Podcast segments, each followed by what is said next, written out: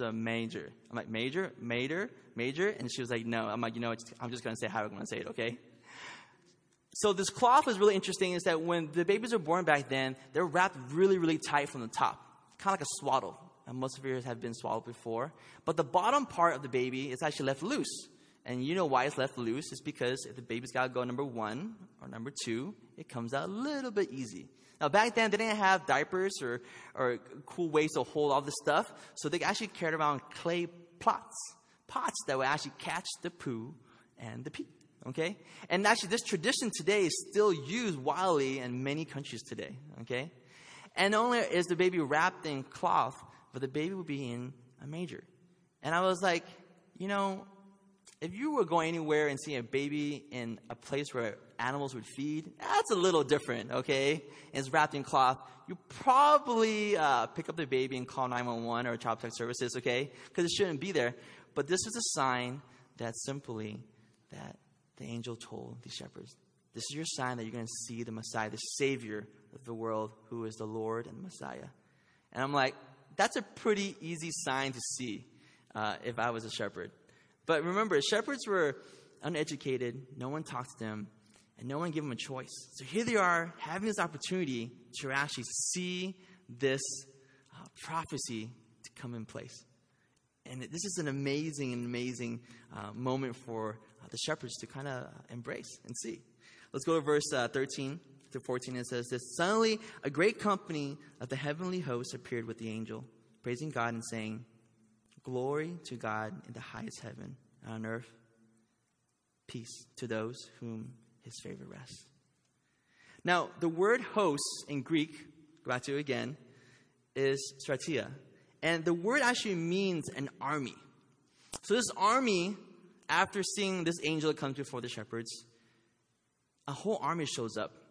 And how are you? I'm just like this, this, this my homie, uh, the shepherd, just standing there like, okay, I see an angel. Now there's a whole magnitude of angels coming towards me in an army. And they weren't singing, but what they're actually doing, they were chanting, they were speaking of to glorify God. So here's an angel. Here's the army of other angels. Here's two shepherds. There's a sheep somewhere over there, and it's like the middle of the night. And I don't know about you, you're probably hoping like, does anyone see this? Like, does anyone even know this is going on from the distance? Probably not.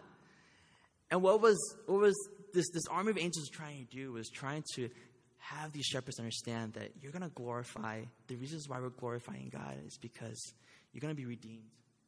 You're going to be saved. And not only are you going to be saved, to be redeemed, that we're going to show you why you're going to be redeemed and why you're going to be saved. And to these angels, this army these shepherds, man, it's just going to be tingles because if you're standing there and this is all going on, these shepherds, they're trying to process what's going on. And they're listening, they're taking in. They're probably not talking back at all. They're probably just kind of just staring and looking. And we're going to verse 15, and it says this When the angels had left them and gone into heaven, the shepherds said to one another, Let's go to Bethlehem and see this thing that has happened, which the Lord has told us about. It's very clearly that, these, that, that the angel and this army of angels went back to heaven to actually force to actually describe and show them that they're, they're not just going to disappear, but they actually went back to heaven to show the shepherds that there's a place that you're actually going to go and be and actually have, which is heaven. And so, with all this information that the shepherds have, they kind of ponder and think, and they said to one another, you know what? Angels are here, this army. Let's go check out this Messiah in Bethlehem. Let's go see this. We, we got all this information, all these facts. Why not?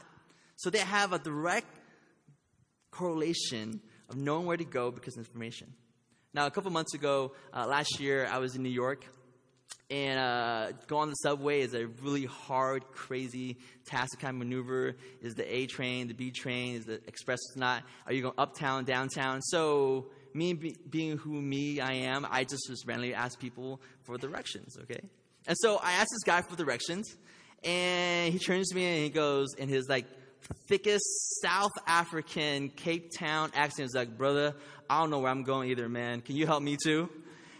And we stand there, I look at him like, what are you, and we have this conversation. We just talk it up, we chop it up. And so we're both lost. We have no direction where we're going.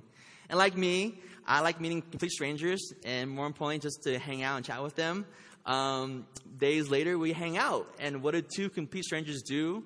They meet in the subway in New York. We have shakes and pies at a place called Junior's. And this is Michael, uh, Michael Biswick. And we keep in contact still today, every day, just randomly. And um, we didn't meet him for a couple of days because he, was going somewhere, I was going somewhere. And he texted me, he's all, bruh, I'm at Popeye's Chicken. People are fighting. I gotta get out of here. And I was laughing. I'm all, bro, you're at Popeye's Chicken, okay? It's gonna happen, okay? And we were clueless. We had no direction of where we were going, where we were gonna be. And um, these these shepherds, they know where exactly they're gonna be, where they're gonna go, who they're gonna see, and who they're gonna meet. That's one of the most amazing things about these shepherds is that they listened and they followed. I had no idea where I was going or who I was going to meet and the people I was going to see. And um, I had just a wonderful conversation with, with, Michael. I asked him straight about his faith. During pie and milkshake said, do, do you know Jesus? And he looked at me while chomping down his, his pie and his, his smoothie. He's like, Well, I, have heard of Jesus. There's a church nearby, but maybe I'll check it out. Maybe, maybe I'll give it a try. You know? from no directions to having direction. And, it's a really intimate conversation with Michael from South Africa and Cape Town. You know, it's definitely one of my highlights of the whole entire trip to New York. Let's go to verse 16 to 18. And it says this So they hurried off and found Mary and Joseph and the baby who was laying in the manger. When they seen him, they spread the word concerning what had happened to them about this child. And all who heard it were amazed at what the shepherds said to them. So they go, they find Mary, they find Jesus, they find Joseph. And I don't know about you, but Mary and Joseph like, who invited you to our Christmas party? Like, who, who are you? Like, why are you even here? Right? And they're probably telling Joseph and Mary about the angels, about this army of those who were praising him, about how they found Jesus. And there's Jesus wrapped up, just like they said, the angels would say that we would be.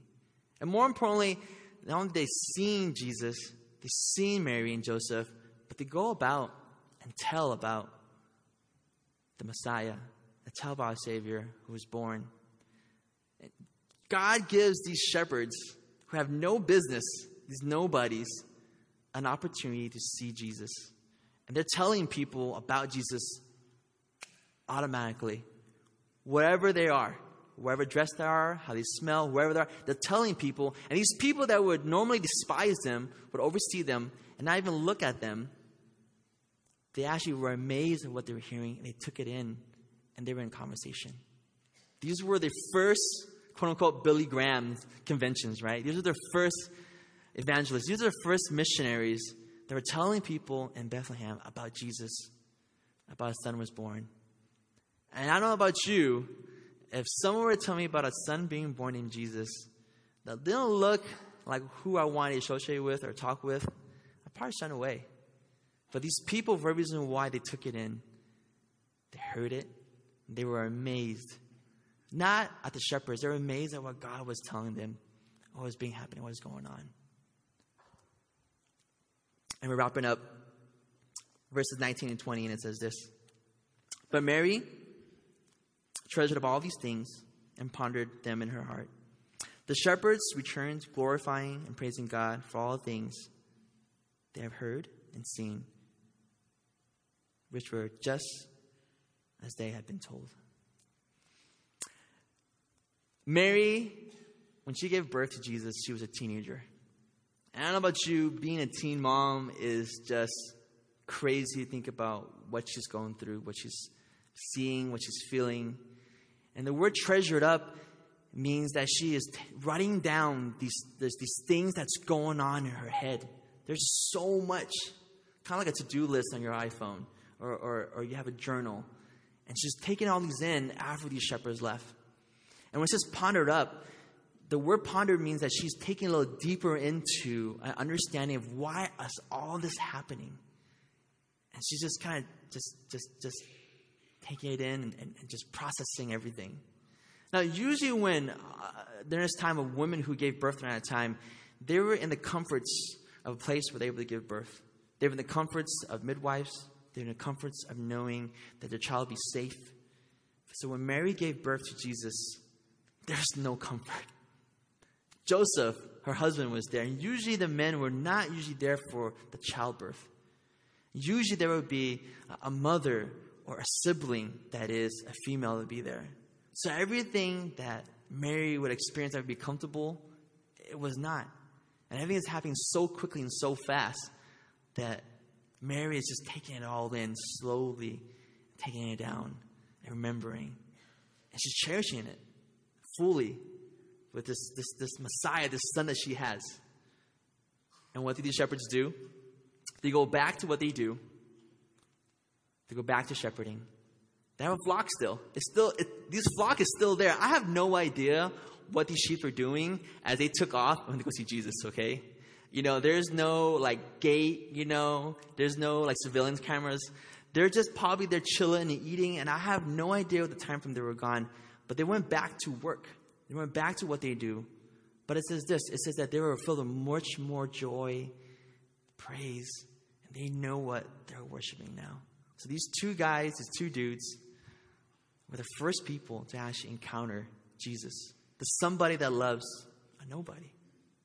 These nobodies received Jesus to see him, to actually interact with him, to see the parents, to see angels, to see heaven, to actually understand the Savior was coming in the form of the Messiah Yahweh for us. That is exactly what Jesus wants everyone to know. That as nobodies, we're going to receive that love. And there's a ministry here that uh, um, I stumbled upon, and our church has been uh, serving them and, and, providing for them the last 20 years. And uh, I'm going to show you uh, just, just this ministry, and it's here in Oakland. And there's a little uh, video of, of, what they do and, and, how they love people that are nobodies. Um, there are definitely nobodies among us in this room in this place. But there's definitely more nobodies that's outside these walls. Maybe the cities that we live in, the communities where we work at. And um, a little, uh, just a little taste of uh, there are some buddies that actually are loving these nobodies um, in Oakland.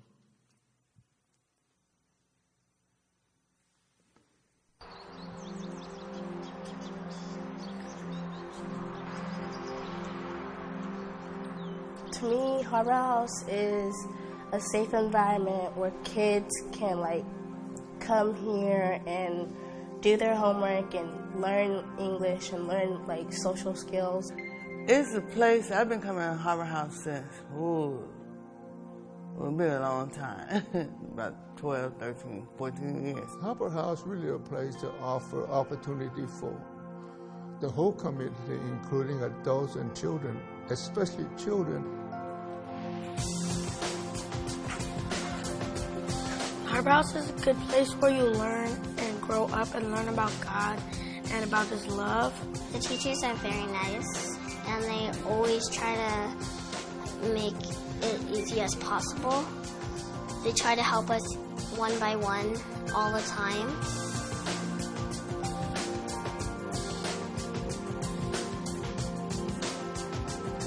Sometimes at home they don't have like a person that they could trust or anything like that. And sometimes for some of the kids we could be like that person that they trust like that they could come to when something is wrong and talk to us about it. Really i think it all comes down to a drive. I mean if everybody's if they're driven i think they can achieve anything they want.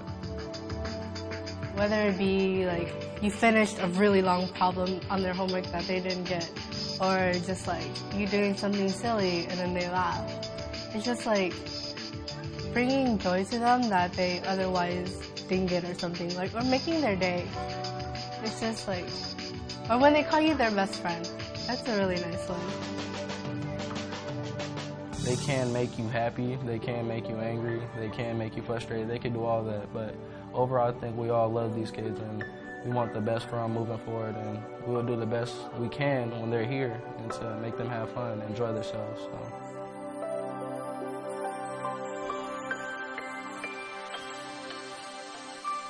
From here, we are able to actually go quite deeply into our community. We now do things like provide education for the kids, we provide tutoring for our high schoolers, we distribute food to anybody who lives around here, and actually anybody who lives in Alameda County. We have now a robust clothing distribution because we get so many donations. We have an ESL class for the adults who are trying to learn English, um, and we just reach out to every aspect of the community. I like in the mornings when I work in family services that I get to see a lot of people like just really happy about the fact that they're going to get something to eat that day. Harbor House is very helpful in time of need. The food distribution is primarily to the people here in this area who have a need. Uh, most of them are pretty low income, if any income at all. We have a farmer's market situation so that people feel like they're shopping and not just getting food. Uh, they pick out their, their produce, and the best part is we get to interact with people, and some of them become have become really nice friends. We get Uh, hugs. Yeah, we get hugs and big thank yous. House is located on the corner of East 18th and 11th Avenue in the San Antonio district in central Oakland, about a mile from Lake Merritt.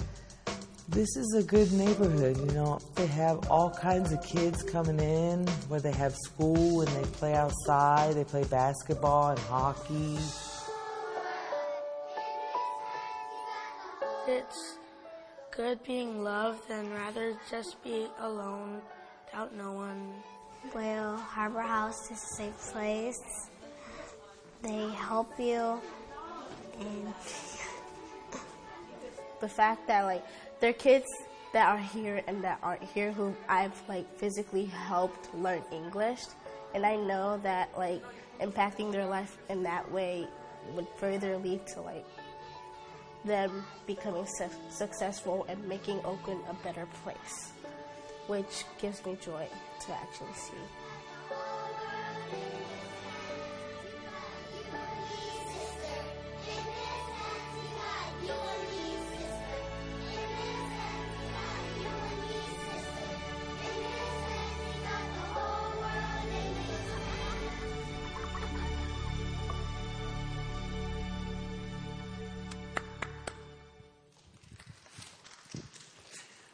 Oh, okay, clap. Um, we have a special guest here today, um, and uh, somebody from Harbor House Ministries is here, and uh, someone very, someone actually really uh, kind of uh, near and dear to me. It's actually kind of funny. I'm gonna call up Denise, Denise Lee, and we're gonna we're gonna have like a uh, like a, a interview TED Talk style over here. So don't worry, Denise, I'm not gonna bite you. Can everyone welcome Denise up to her stage? So, Denise, I known you since you were in high school. And so, do you want to tell people how I saved your life, too, by the way? I really did save her life, though. So, I'm going to let her explain how that happened, okay? I feel like you would enjoy. Hear? I hear you. Uh, I feel like you would enjoy this story. Okay, so so the so Denise uh, was is actually a youth of our friends in their youth ministry, and uh, it's Home of Christ six. We were Home of Christ three, and Denise has came on uh, to a couple of our mission trip, and uh, every single time she would go on a mission trip to Tijuana, she would get hurt, every single time. The first year, she was playing on the stage, and on a rusty nail, she got cut up on her leg, had rushed to the hospital. Luckily, she was okay. No, there's no infection. The second year she came on a missions, uh, she just one morning couldn't uh, physically get up or move or walk because she felt so crazy. So I had to carry her from her tent to the other side of our camp base, and she was just like, "Oh, I can't move. I can't do anything. You need to carry me." I was like, "I can't carry you up a hill." So I, ended up carrying her, I think halfway, and I stopped, I rested, then I halfway the race too. I brought to a trailer, and then my wife ended up taking care of her, uh, actually in a really nice place. But uh, Denise, just tell us a little about yourself and, and where you're from and what school you went to, and and um, yeah, who you are. So let's see. I am the youngest of three. I have two older brothers. Um, I grew up in Union City, Fremont area. Um, I went to James Logan for high school, and then I went to UCI for college. I studied in sociology with a minor in education, um, and then so I went to UCI for college. Um, and then I'm in grad school now. I'm getting my master's in urban studies with emphasis in youth development. I think for me, if I were to sum up myself in a phrase, is I am genuinely someone that loves God and loves people, and I try to emulate that in all that I do. Um, so in high school, I always like I always knew um, what God wanted me to do. I felt blessed in that, and um, I just felt like He tugged on my heart to like love on others. Um, in high school, my pastor said something really simple, which was everyone desires um, to love and be loved, and I felt that, and um, and that's something that always that I always carried. Um, and it made me want to be like, yes, that is so true. People just want to feel loved. And I felt that love so much from Jesus that I wanted to do that to everyone that I met. And um, not saying that like I am powerful and that I can love them, but I feel like even if I could show them a glimpse of love, that they would feel and know Jesus in that. Yeah. Um, No, but yeah. we uh, so this is back, and we've been always been friends uh, on Facebook, and once in a while we would have this funny bantering back and forth. And uh, she never, I knew that she was working in Oakland, and she knew that I was working in Oakland, but we never really said what we did in Oakland. And I remember she would say, "Hey, on, like, you have any volunteers to come out?" And I was like, "Volunteer for what? Like, what do you even do? I have no idea." And somehow, some way, she finally said, "Hey, I work at Harbor House Ministries, on, and I'm actually in Central Oakland, and this is where we need help. And can can you come help?" And the dates that she had for me, we couldn't do. And I said, "Can you give us anything to do at Harbor House? I definitely want to reconnect with you." And uh, our church has been serving Harbor House Ministries for, for the last 20 years. And we never had a really good connection with different uh, executive directors until this year. And our high schoolers came out a couple of Fridays ago, and I said, We'll do anything. And he's like, Anything? I said, Yes. And we just straight up cleaned Harbor House. I think one of our high school students like, On, I don't think someone dusted this window like for ages. I said, How do you know? There's flies here, and more flies, and dead flies, and spider webs. I was cleaning a window, and I wanted to see the outside. I opened the window, and I, I noticed that the hinge, it, it's not there. And it, the, the latch is broken, so I had to climb in the window and close it back up. And then it said, You shouldn't be opening windows on in the back. But Denise, so you're there at Harbor House Ministries, and your role is um, director of interns as well as volunteer. Tell us something that you just love about Harbor House Ministries. There are a lot of things that I love. Um, one of the things is I love um, being able to see and feel God's presence every day. Um, and I see that in um, the kids that are there and the people that receive help. Um, I love, actually, this is the first time I saw that video in its whole entirety. I've seen it in like pieces. And um, so a lot of the high schoolers, the older kids that were speaking, those are my interns. And a lot of them are still there. I think the video was made last year. But what I love is that these interns are kids in the community. And so these are the kids that also need the help and need the pouring in. But they're there and they spend their um, after school time loving on kids younger than them. And they invest their time and their love loving on them. When I'm sure growing up in their home, they're not receiving that love, but they're making sure that their future generation gets love. And so being able to be a part of that and um, investing in them, that's what I love. And just seeing that all in like a cycle is great. And I get to see that every day. I would assume also that you love Oakland too, being in Oakland. nice.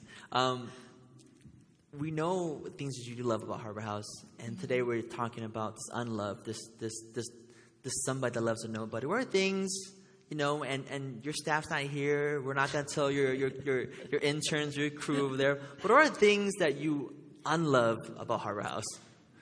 Um, things that I unlove about Lovers. Um, I think it's just really hard that you have this vision and all these great things that you want to do, but you just don't have the resources or the help to do it.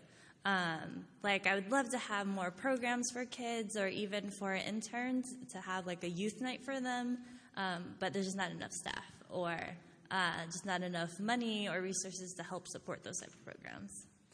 So what you're saying is that you want more people to get involved with Harbor House, Yes. whether they're in college, they're our church, different churches, different places, just to to to actually provide love. Yeah. Right. hmm Uh, there's actually a great quote that uh, that I always keep with me, and it's um, "Godly passion is when your greatest passion meets the world's deepest needs." And I feel like that could be anyone. So if your passion is painting nails or like teaching dance, then you go do that. And um, whether that's kids in the community or kids even within this church, if you have a passion and you look at the world around you and there's a need, like I feel like God has given us passions for a reason. So what Denise is saying is that if you have that passion, bring it to Harbor House. Yes. Contact her, email her. She'll be in the foyer to talk more about what she does. But uh, I just want to give a, our, our church a glimpse of just um, what you do every day, live in action. And some of our high school students got a chance to really see and feel and touch and just be there. I got an email from one of the director of education, and she just said, "On, I've never seen the refrigerator in Harbor House clean like this in the last three years. Thank you. All the mold in our cabinet's gone. Thank you." And she was just, she was just ecstatic. And I told Denise that I said, "Hey, we're gonna have a wonderful time being in partnership this coming year." And Denise was like, "Yes, bring more people, bring everybody, anybody you know." And um, as we kind of wrap today about somebody that knows, that loves nobodies, um, we're all nobodies here. To be honest with you, and when we experience God's love, we become that somebody. Not maybe to each other or to our families, to our friends, where we're at, but to Christ, but to God. And uh, he acknowledges that. And some of you here have the opportunity to actually be nobody, actually understand God's love, and go, what is His love? What is His love that this, this, this, this somebody, this God has for me? Maybe some of you here are ready for the next step to be that somebody that loves a nobody, a neighbor, a friend, somewhere in a harbor house with children there volunteering. Is it a relative you don't like? Is it uh, somebody that you have a grudge with that you can't love? as we are prepared to go into a time of just response and reflection of what is God um, really uh, tugging on you about love and about unlove, um, just really think about how can you respond. Uh, last night, I asked my daughter to uh, uh, to make some heart stickers, and I'm wearing a heart sticker from her today.